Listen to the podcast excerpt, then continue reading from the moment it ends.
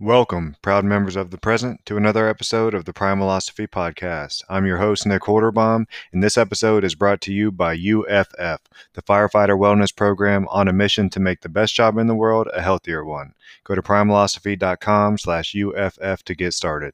Lisa Feldman Barrett is a neuroscientist and psychologist who's been studying the brain and mind for 30 years. She's received numerous scientific awards, including a Guggenheim Fellowship in Neuroscience and an NIH Director's Pioneer Award. She is a university distinguished professor at Northeastern University. She's the author of How Emotions Are Made The Secret Life of the Brain, and her latest book is Seven and a Half Lessons About the Brain. Lisa, thank you so much for taking the time to be on my podcast today.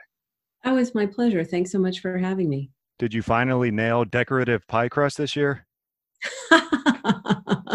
you know what? I did much better this year than in past years. I wouldn't say that I've nailed it, but uh, but I did manage to make one or two pie crusts that you could tell if you take your glasses off and squint from a distance, you could tell that it was decorative. Yeah.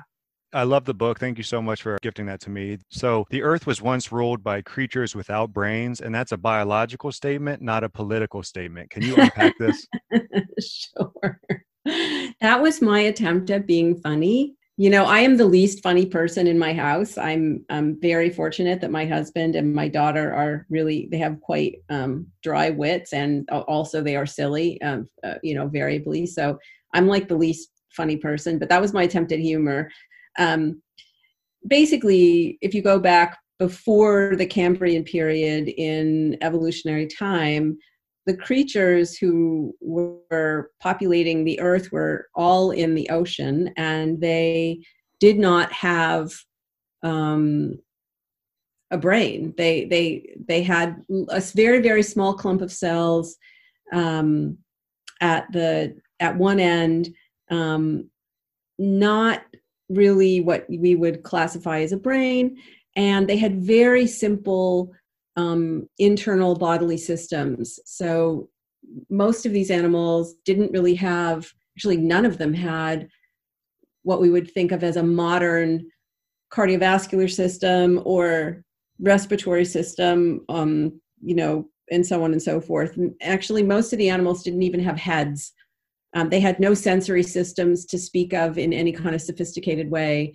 So they were creatures who were, you know, in an environment that they, you know, they didn't really even know they had an environment. They they were really largely unaware of what was going on around them. In your book, we learn that we only have one brain, not three. And in fact, we've known this three brain model was wrong for over 50 years. So why are some still refusing to acknowledge this? I don't know if people are refusing to acknowledge it as much as I'm not really sure that the science has made its way out of the silo. You know, it usually takes somewhere between 10 to 20 years for research to make it out of one domain of science into another domain of science. And uh, and then you know some amount of time to make it out into um, the public awareness. And now things have been sped up a little bit because of social media and because we have a lot more access to one another that that is published papers aren't the only medium through which we can communicate. So that's sped up communication some. But i would say that the in this particular case most of the research debunking um, the the three layered brain idea the idea that you have a lizard brain and on top of that you have an emotional brain and on top of that you have a rational brain. This idea um, has been around for many years but the evidence debunking that view was really sequestered away in literature the published scientific literature that's really hard to read. Um, i mean you know you have to know something about molecular genetics and and something about embryology to really read that literature well i would say. And um, so you know i first talked about this in how emotions are made about the fact that the that that view of the brain is wrong. Um, and you know it's going to take a chorus of books and papers and and like magazine articles and so on maybe podcasts in order to get the word out i would say Mm-hmm. Now, how do 128 billion individual neurons become a single brain network? Yeah, so I don't know that we know the whole story there, Nick, but we know part of the story. And one way to think about it is this that these um, 128 billion neurons cells give or give or take um, are not really wired together. They're not soldered together um, in any way. They actually are bathed in a chemical system. So they communicate with one another through chemicals which we call neurotransmitters or neuromodulators. These are chemicals that allow neurons to um, speak to one another with ease or with difficulty. So the, the chemicals kind of make it easier or harder for neurons to, to pass information to one another. And they really knit the brain, they really knit themselves into a single structure that can take on trillions of patterns.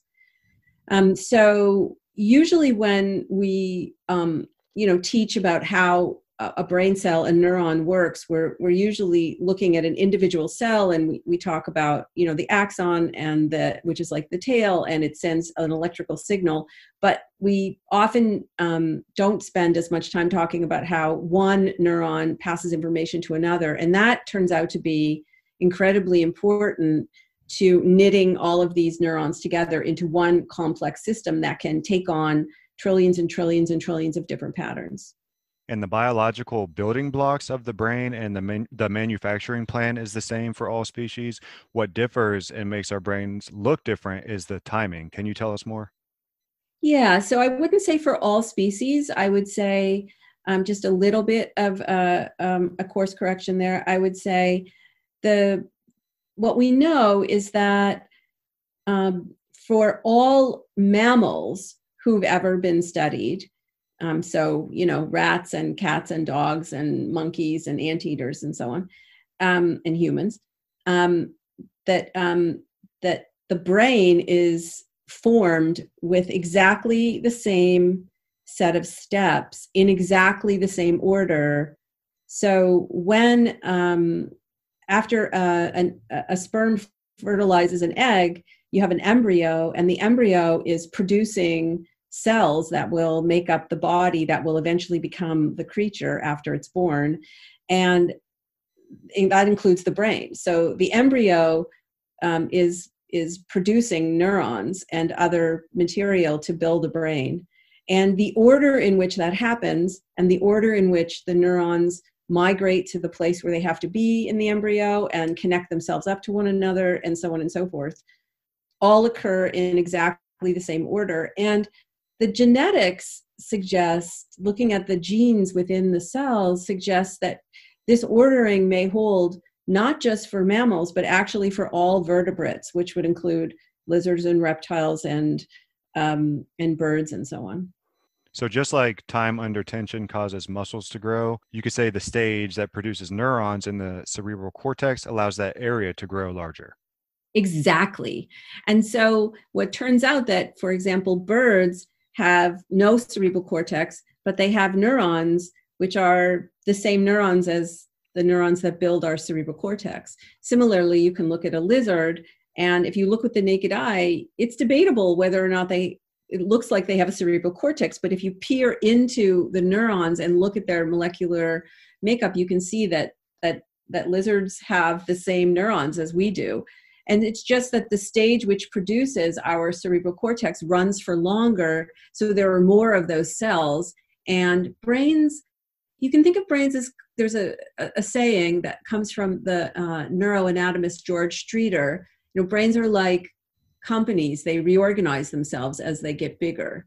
So when a stage runs for longer, these 271 stages, which occur in exactly the same order can can run for longer or shorter time producing um, larger or smaller structures do we know why that stage lasts longer in humans from an evolutionary standpoint it's always hard to answer with a why question but we can answer the how question and we can also answer the what is it good for. Question not really so much why so we know something about um, about the molecular changes, the genetic changes that allow um, that um, that stage to run for longer. And we also know something about the consequence of that stage running for longer. Um, and that's something that I discuss in in a couple of the other lessons, because you know we um, our the human brain when a, when a newborn is born, the human brain has um, many many many more connections between neurons than than it will ultimately have. Um, scientists call this exuberance. There's an exuberance of connections, and this really allows the brain to wire itself to the world that it's born into, both the physical world and the social world. So it allows brains to tailor themselves to um, to the world they're born into, and this is super important because from an evolutionary standpoint, it means that there there are mechanisms that can transfer information from one generation to the next, which are not genes our cerebral cortex is unusually large given our overall brain size, or is that just to scale? No, it's actually not. So it's a little complicated, but I'll say it like this that as a body gets bigger, a brain gets bigger.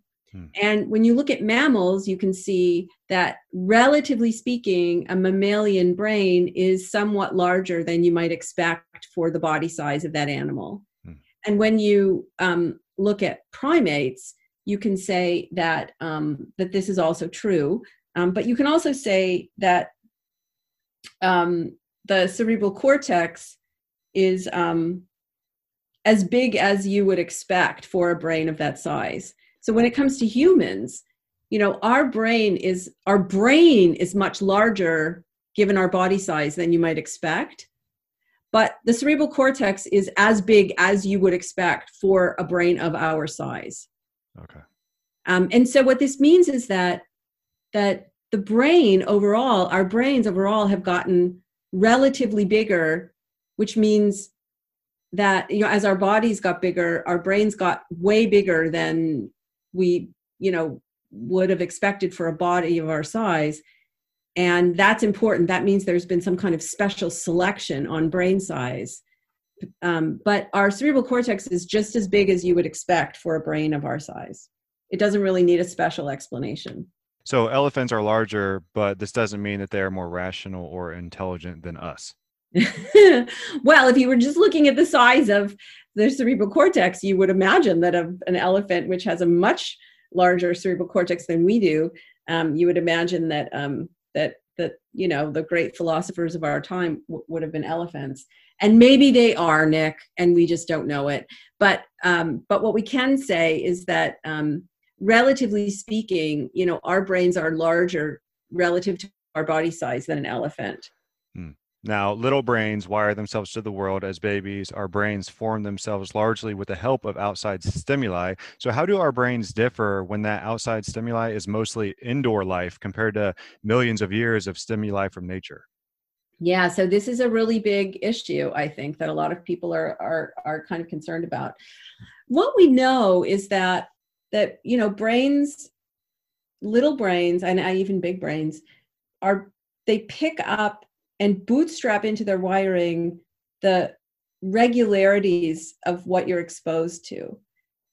So, as long as little brains have light that strikes their retina, their visual system will develop normally. As long as they have people who are caring for them, making eye contact, and, and so on, um, singing to them, talking to them, and so on, making sure they're fed and that they go to sleep and get enough sleep and so on.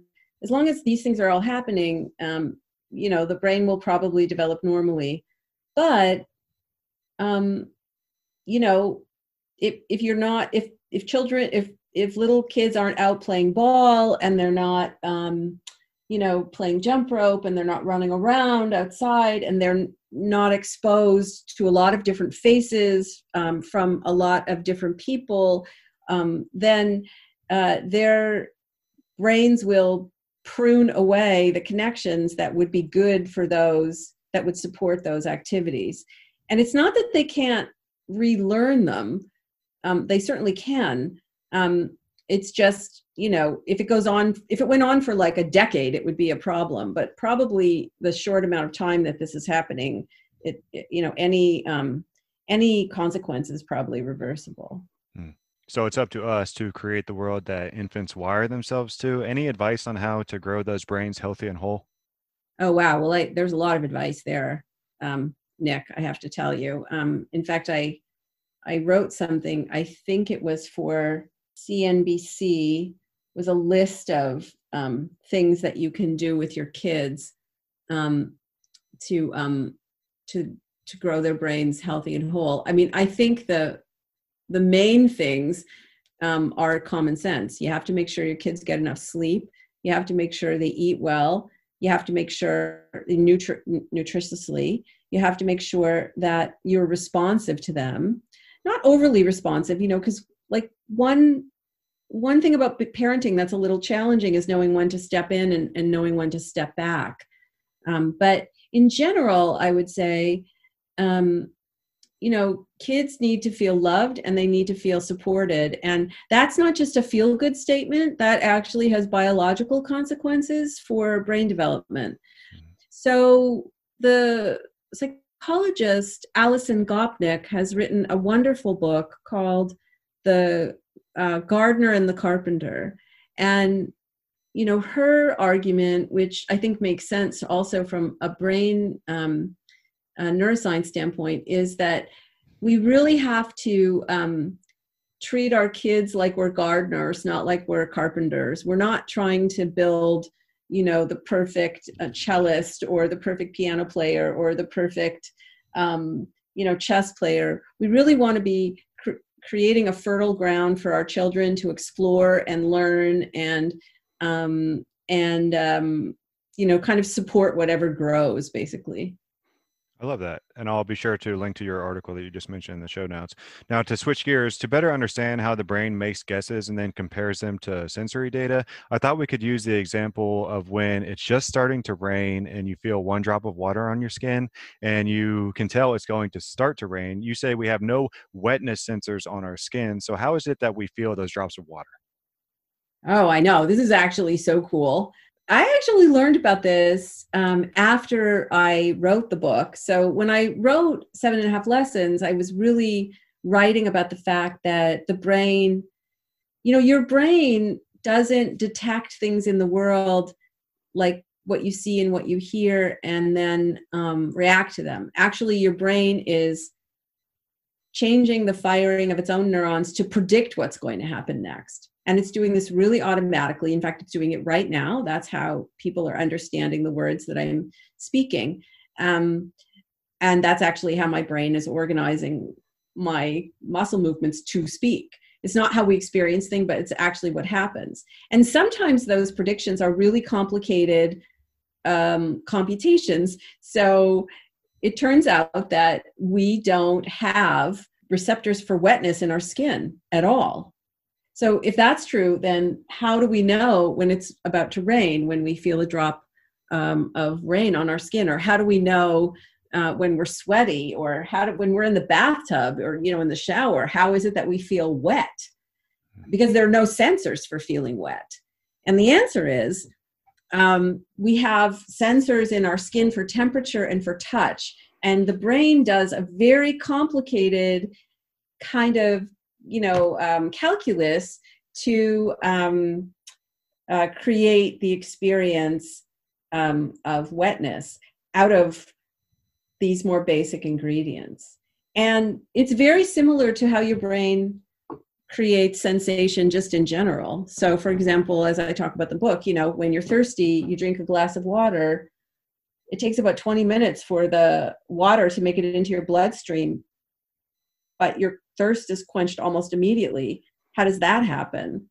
Um, or same thing with coffee, right? You drink a cup of coffee and you feel alert immediately, but it takes about 20 minutes for the caffeine to get into your bloodstream. So what's happening? And what's happening is that your brain is using patterns that it's learned in the past. And in the past, every time you had a glass of water, you felt refreshed. So, or at least most times. And so your brain is making a prediction and it's creating the sensation even before the sense data reaches the brain.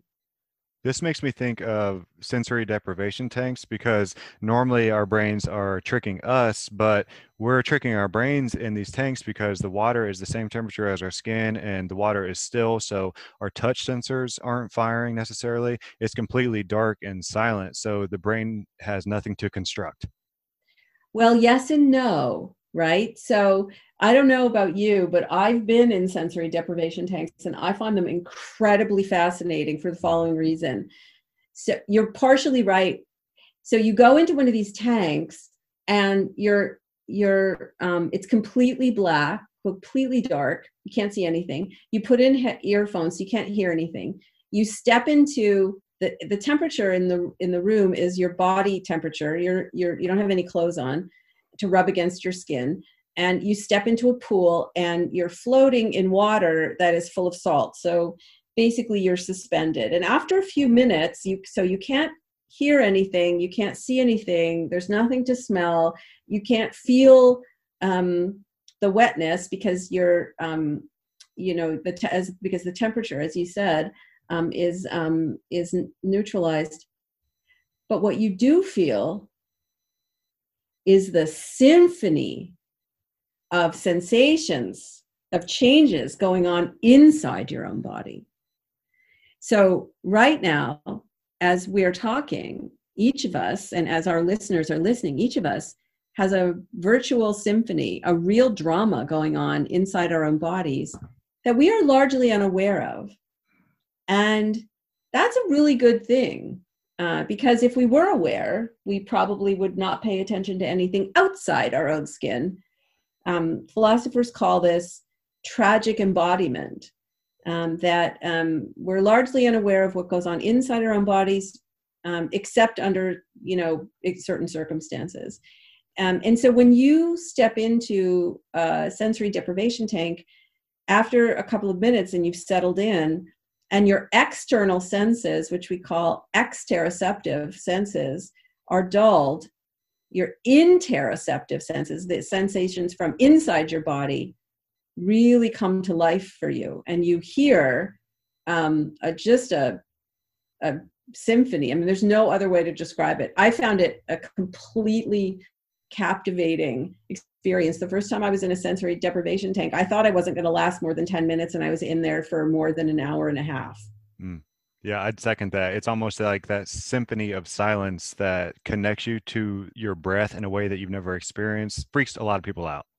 What freaks one person out is a, you know, an opportunity for curiosity for another person. I mean, I just I just found it completely fascinating that there I mean, of course I know there's all that stuff going on, but I don't sense it on a regular basis. And, you know, just to hear my intestines and my breath and my you know heartbeat and my i mean it's just it was just it was dramatic and and and really cool actually and knowing our brains predict the future and react to it, can we use this to our advantage when learning? Because it's my understanding that we only learn or change when there's a difference between what our brains expect and what actually happens.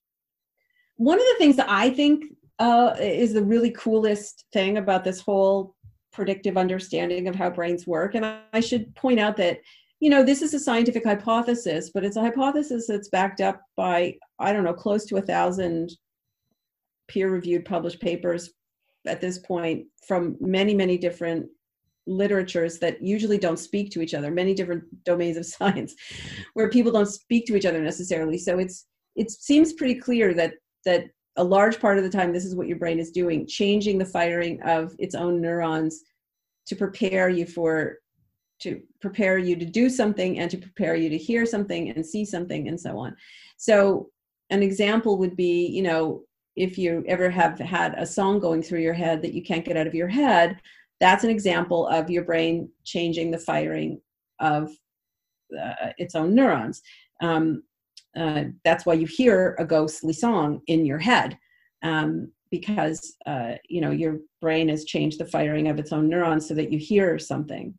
Um, what's really interesting is that if someone was to play you that song and your neurons were already firing in a pattern to create the sensations no new information from that song would make it into your head the sense data from the song, you know, the the changes in in um, air pressure are sufficient to just confirm the prediction. The neurons are already firing to capture those sensations. So no new information from that song um, makes it into your head. So when your brain is predicting well, you are experiencing what philosophers call a controlled hallucination.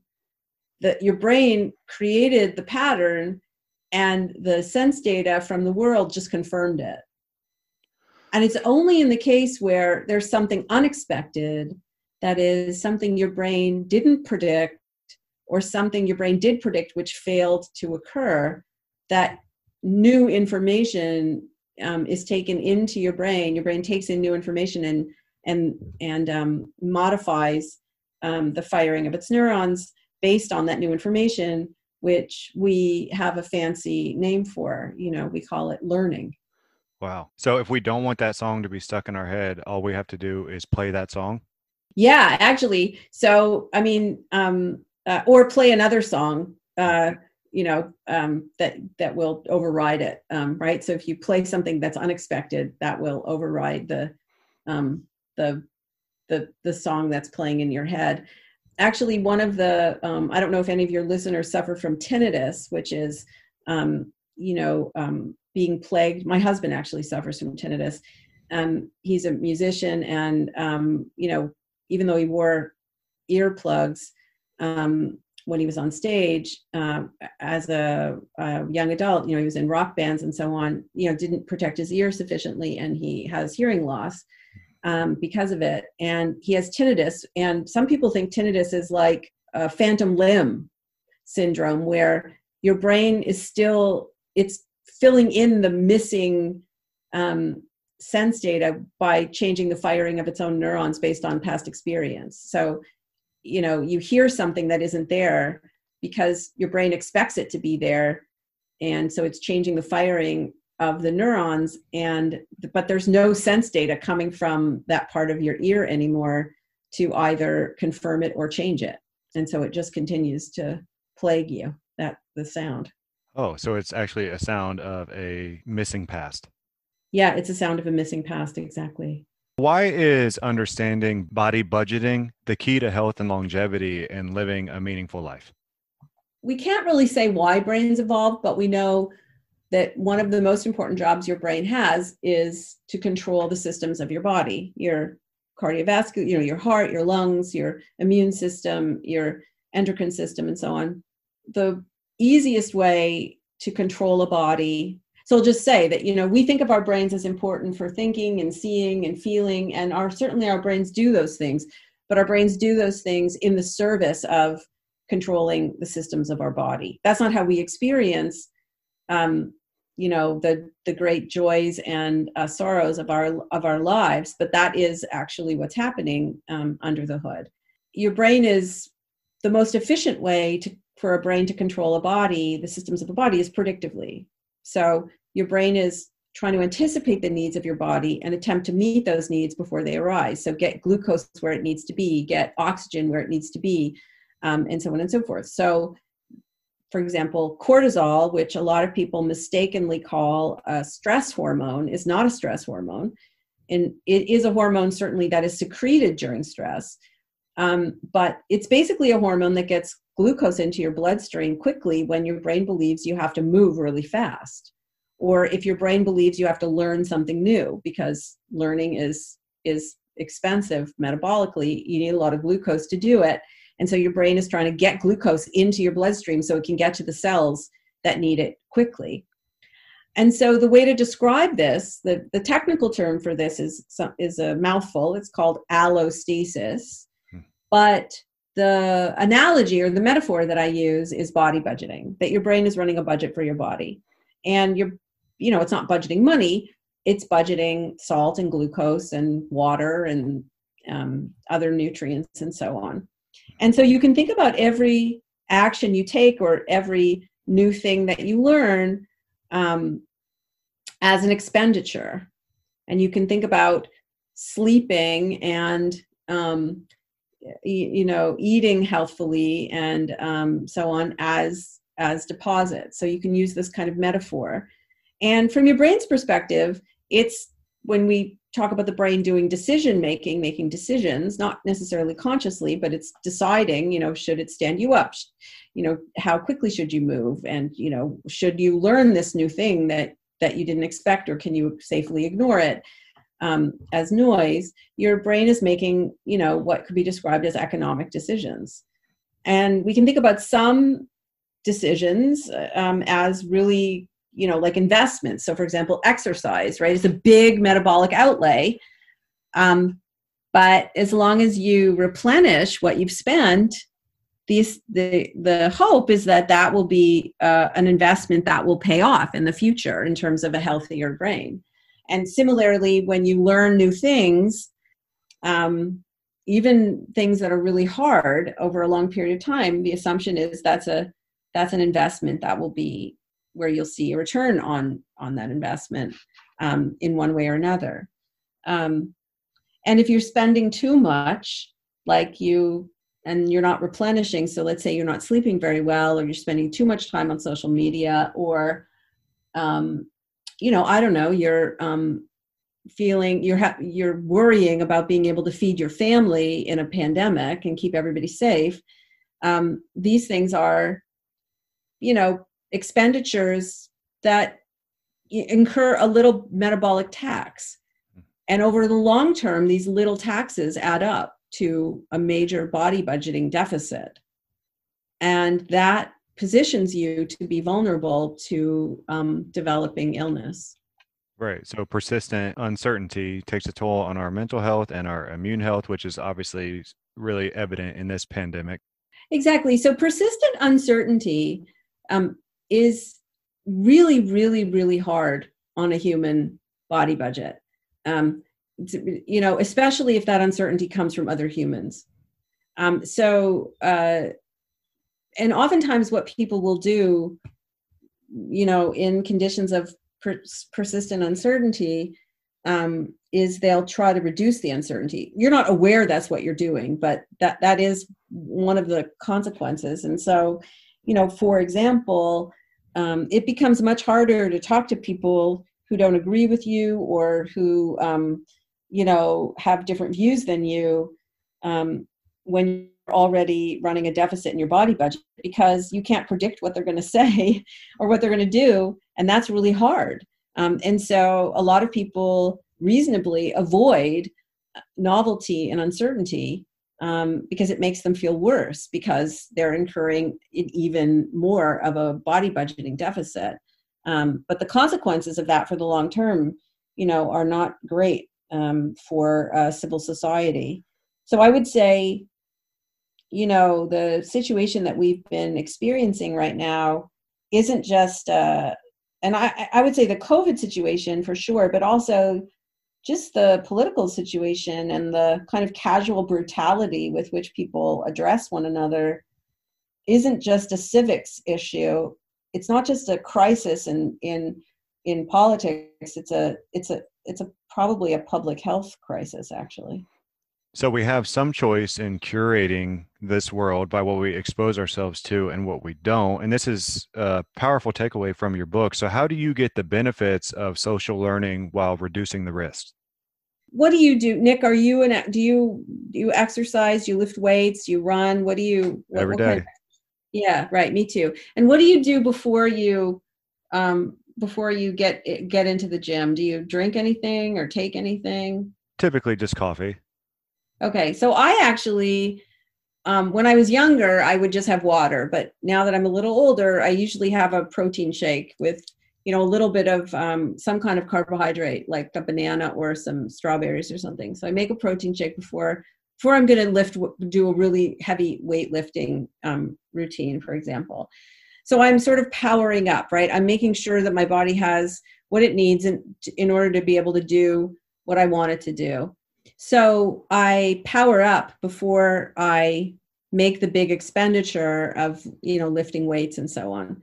And I don't know about you, but partway through my workout routine, um, especially if I'm coming close to um, what's called my ventilatory um, threshold, which means I'm um, expelling as much carbon dioxide as I can, um, and I start to build up lactic acid, I start to feel really unpleasant actually. And um, in those moments, I don't stop. I keep going because I understand that, you know, um, like I love the the Marines, the US Marines have a saying, you know, pain is um, weakness leaving the body. Mm-hmm. And my uh, my trainer always tells me that you know um, when I get to the point where I'm starting to feel uncomfortable, that's where real change is going to start happening. And so I just push through it and I keep going. And I think this is something that um, you know that um, that marathon runners learn also that when you start to feel unpleasant, it doesn't necessarily mean that something's wrong. It means that you're um, expending a lot of metabolic energy and uh, now's the time to keep going and but you know maybe have some water or you know take some deep breaths and so on so the point is though that you power up and you before you go and make a big expenditure and you make sure that you get a good night's sleep beforehand. And i would suggest that the same is true anytime you expose yourself to information forage for information be curious about stuff that um, is really novel and potentially stuff that you know you might not like. Um, but it's it's a it's it's not just good for democracy it's good for your brain. You actually make you actually cultivate a more flexible brain which is more resilient um, uh, in the long run if you expose yourself to material if you learn things that are not necessarily the things that you that you know confirm the beliefs and so on that you hold dear. So exposing yourself to different ways of living and learning about different ideas other than the ones that you hold dear in a, in a way that you know you don't have to buy into them. You, you don't have to convince anybody of anything but just being curious and learning is actually a really great way to build a resilient brain. But like exercise it requires you know um, a little bit of forethought and you know you have to you know the two most expensive things your brain can do is move your body and learn something new that is unexpected. So you just have to prepare um, and replenish. So we do have some freedom to hone our predictions in new directions and some responsibility for the results. Exactly. You know your the way that your brain runs is it's constantly re-implementing or reassembling past experiences for the purposes of creating the present mm-hmm. and it's so you can't really go back and reach into your past and change your past that's i mean that's what we try to do sometimes with psychotherapy it's just it's really really hard thing to do and and it doesn't always work but what you can do is change your present. If you change your present, it means that by cultivating new experiences for yourself, it means that um, you are seeding your brain to predict differently in the future. So, a way to think about this is that you are continually cultivating your past as a means of controlling your future one more thing on body budgeting. I'd imagine that things like self control and resisting temptation, and like you said, a tough workout, making hard decisions, they do deplete our body budget temporarily, but they lead to better predictions tomorrow. They absolutely do. And I'll just say, look, if we were just to simplify things, this is a really kind of cartoon, you know, version, what I'm going to say of what's happening. But if we were to stop time right now and just peer into your brain, what we would see is that your brain is representing it has some pattern that it's representing what it believes is going on in your body and what it believes is going on in the outside world. And so, based on this belief, it's going to make a set of predictions about what you're going to do next, what you're going to hear next, what you're going to see next, and so on. And it's going to start to, to, to change its own neural firing to prepare those actions and sensations, waiting for confirmation from the world and from your body. So, in a very real way, your predictions are being controlled to some extent by what's going on inside your body and what's going on outside in the world. Hmm. So, one way to send your brain down a different path, a different trajectory of prediction, is to change the environment that you're in.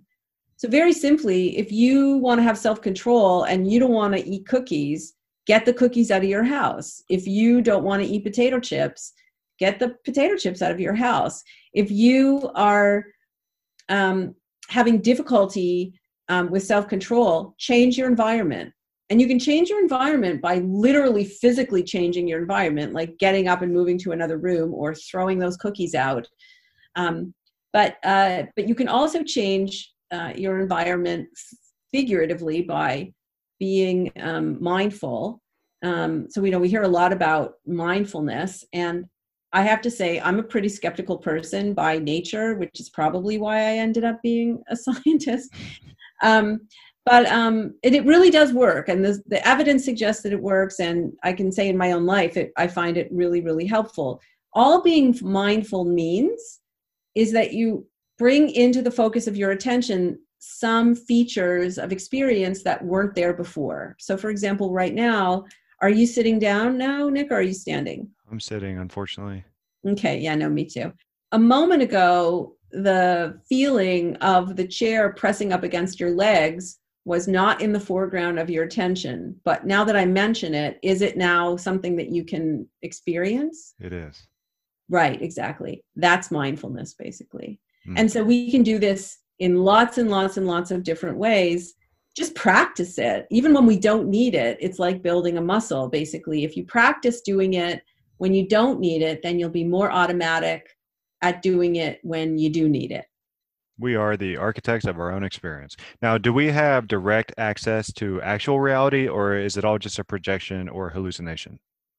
Actual reality, remember, infant brains wire themselves to their world, right? So, actual reality is wiring your brain. It's wiring your brain. You know, if your retinas aren't stimulated by light from the world when you are a newborn, your brain will not develop the ability to see properly. And some scientists believe now that the evidence suggests that myopia, that is being short sighted, may have something to do with stimulating the retinas of babies during the night when they should be sleeping, like with a nightlight, for example, hmm. or by, you know, um, being on um, uh, um, you know screens re- really too for for too many hours in the day that really screws up your circadian rhythm um, that this can also lead to to to real difficulties so i guess my my point is that the way your brain works you, is a controlled hallucination um, if it's working in a neurotypical way that's what your experience is but where does that hallucination come from? It comes from the world around you, basically. Yeah, I like that. I was just reading the Bhagavad Gita, and in it it says the world. We think the world is an illusion, but really, it's the sense of separateness that's the illusion. Exactly. That's exactly right. And like Neo in the Matrix, are our brains so fast at predicting that we are mistaking our movements for reactions? Yes. Yes. That is the other thing which I find just I, I, you know, I'm a scientist. I, I can see the evidence. I, um, but I'm convinced by the evidence. But it, it boggles my mind because I, I have no awareness of this in everyday life, right? Which is that typically the way we we experience ourselves in the world is that we see something or hear something and then we react to it. So, um, so sensation comes first and movement comes second. But actually, in your brain, movement is being prepared first and sensation is being prepared as a consequence of the movement that's being predicted. And this is because it takes more time to execute a motor action than it does to um, create a sensation. And i'll just say that um, for anyone who finds this um, not believable we would not have baseball or football or tennis or any other ball game if uh, brains didn't predict in this way. It just there isn't it there just isn't physically enough time to see a ball and catch it uh, bad at you know swing a bat at it or or a racket or whatever. The whole thing um, only can occur because brains are predicting you're predicting the previous pitches and how they how you would hit them because you can't hit a hundred mile an hour fastball like that. Yeah. So when you're, you know, when a batter, I mean, I have to say, I live in Boston, you know, uh, the Red Sox are here. It's probably blasphemous what I'm about to say, but I'm really, you know, I grew up in Canada, so I'm more of a hockey girl probably than I am a, a, a baseball girl. And I did not find baseball all that interesting for the longest time until I learned about um, prediction. And mm-hmm. then baseball games became absolutely fascinating to me because it's like a game of wits between the batter and the pitcher. And the batter's brain is predicting what the pitcher is going, where the ball is going to be in a second from now, based on what he knows about this pitcher, but also the, the air conditions, the weather conditions, and also the conditions of his own body. So your brain is always predicting what's happening in your body. Your brain doesn't know what's happening in your body, it only has access to the sensations that come from your body, which are the outcomes of some set of causes. And so your brain can guess at the causes, but it doesn't really know for sure. So when you have a tug in your chest, you know, what is it? It could be one of many things, and your brain has to make a guess. And so based on, you know, the batter's brain is basically guessing what's going wh- how much energy is available in the muscles and you know what's the you know air like and the temperature like and what's this pitcher like to do likely to do. And based on all of this the brain's doing this really complicated calculation and it's changing the firing of its own neurons to predict where the ball is going to be in a moment from now. And that's where the brain predicts the, the batter to swing at not where the ball is. The batter doesn't wait to see the ball the batter is um, predicting where the ball is going to be and preparing the swing for that spot. And all of this is happening in the blink of an eye and completely outside the awareness of the batter. That's so cool. Science does make sports better. Now, switching gears here, can you talk about co regulation and how our brains secretly work together with other brains and influence each other without us knowing? Sure. So, we are social animals and we evolved. That's one of our major um, adaptations as a species. We we we don't just make deposits and withdrawals into our own body budgets. We figuratively speaking um, make deposits and withdrawals into each other's body budgets, and so uh, we you know the the the best thing for a human um, body budget or human nervous system is another human. Uh, and the worst thing for a human nervous system, a human body budget can often be another human.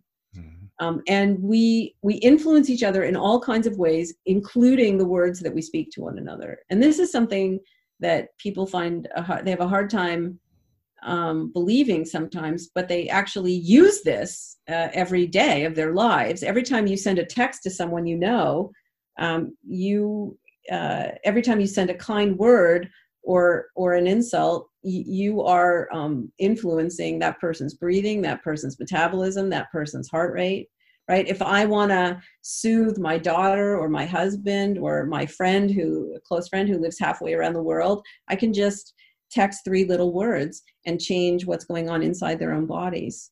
So the point is that for like it or not believe it or not doesn't matter whether you believe it or not it just is is happening. We um, have more responsibility for the wellness the well-being of other people around us.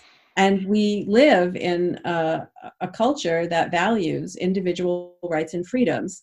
And that is a conflict that we have to deal with. And we deal with it by being responsible for the consequences of what we say and do.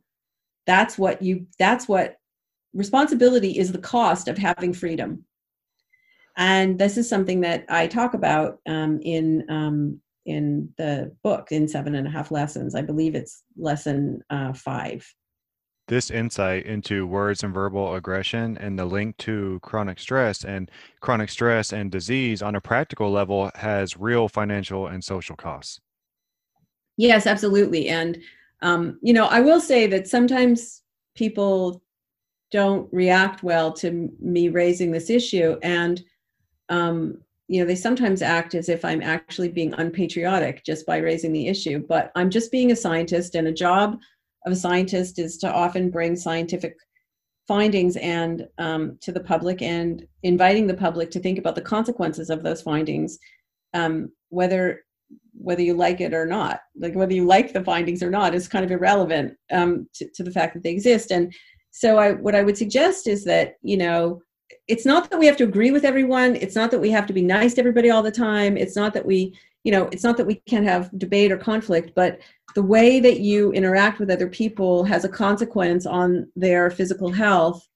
in the moment. And over time um, you know uh, casual brutality in in cultural discourse you know can have an effect a longer term effect on on the health and well-being of people in a culture that it bears a cost. And you might not see the cost right away and you might not like the fact that there's a cost and you can even deny that there's a cost but that won't make that cost go away we are free to speak, but not free of the consequences and the responsibility. And then a question that I like to ask everybody at the end of the podcast if you could have a drink with anyone in history, who would you choose and why? When I was thinking about how I would answer this, I, I would like to, to, I was thinking, well, what I would really like to do is to be around people in prehistory, actually, like modern humans, like 300,000 years ago, um, or um, maybe um, uh, one of the hunter gatherer tribes to see for myself whether things were more really egalitarian between men and women, um, which is what the scientists are now finding. So if I had one burning thing that I would like to experience, that was that would probably be it. Um, but if I had to choose a a human that who where you know we were talking about um, a human that I where drinks and coffee had already been invented, um, then I suppose it would be um, Charles Darwin. Oh, I love that answer. Okay, Lisa, if people want to find you, they can follow you on social at L Feldman Barrett. They can go to lisafeldmanbarrett.com. I'll have links to your books in the show notes. Anywhere else you want people to go to connect with you? No, those are really the best places. Um, I also have an academic website, but um, that's where all the um, peer-reviewed scientific papers are. Are but my public website, lisafeldmanbarrett.com, has um, has other podcasts and um, articles I've written for other magazines and newspapers like the New York Times and talks I've given and so on. So there's a lot on there for free that people can avail themselves of. Well, I really enjoyed this. Thank you so much again for the conversation. Oh, it's my pleasure. And thank you again for having me on your podcast. All right, everybody. Thank you so much for listening. Be sure to follow me on social media at Primalosophy. And if you want to subscribe to my weekly newsletter, Sunday Goods, you can find the link in the show notes. Shakoba.